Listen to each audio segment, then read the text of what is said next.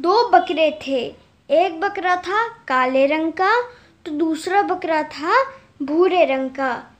एक बार वो दोनों बकरे एक झरने के ऊपर बने हुए पुल से गुजर रहे थे।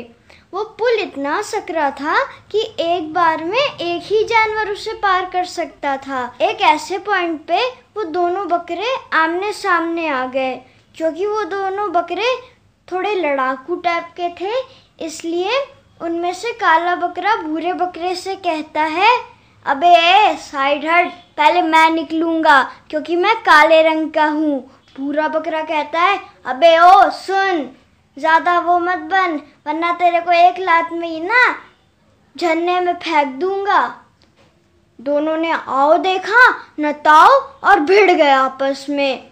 उन दोनों की लड़ाई इतनी भयानक थी कि दोनों ही पुल से नीचे गिर गए और झरने में बहते हुए काफ़ी दूर निकल गए और उनकी मृत्यु हो गई।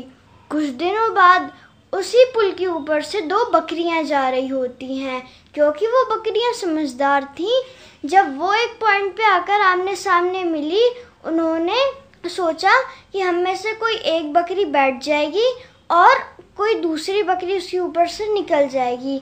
तभी एक बकरी बैठ जाती है और दूसरी बकरी से कहती है, आप क्या करो, मेरे ऊपर से निकल जाओ और फिर ऐसे हम दोनों आसानी से इस पुल को पार कर लेंगे। उस बकरी ने भी ऐसा ही किया और दोनों आसानी से पुल पार कर गई तो दोस्तों, इस कहानी से हमें क्या शिक्षा मिलती है? हमें कभी भी क्रोध नहीं दिखाना चाहिए। हमें ठंडे दिमाग से काम करना चाहिए।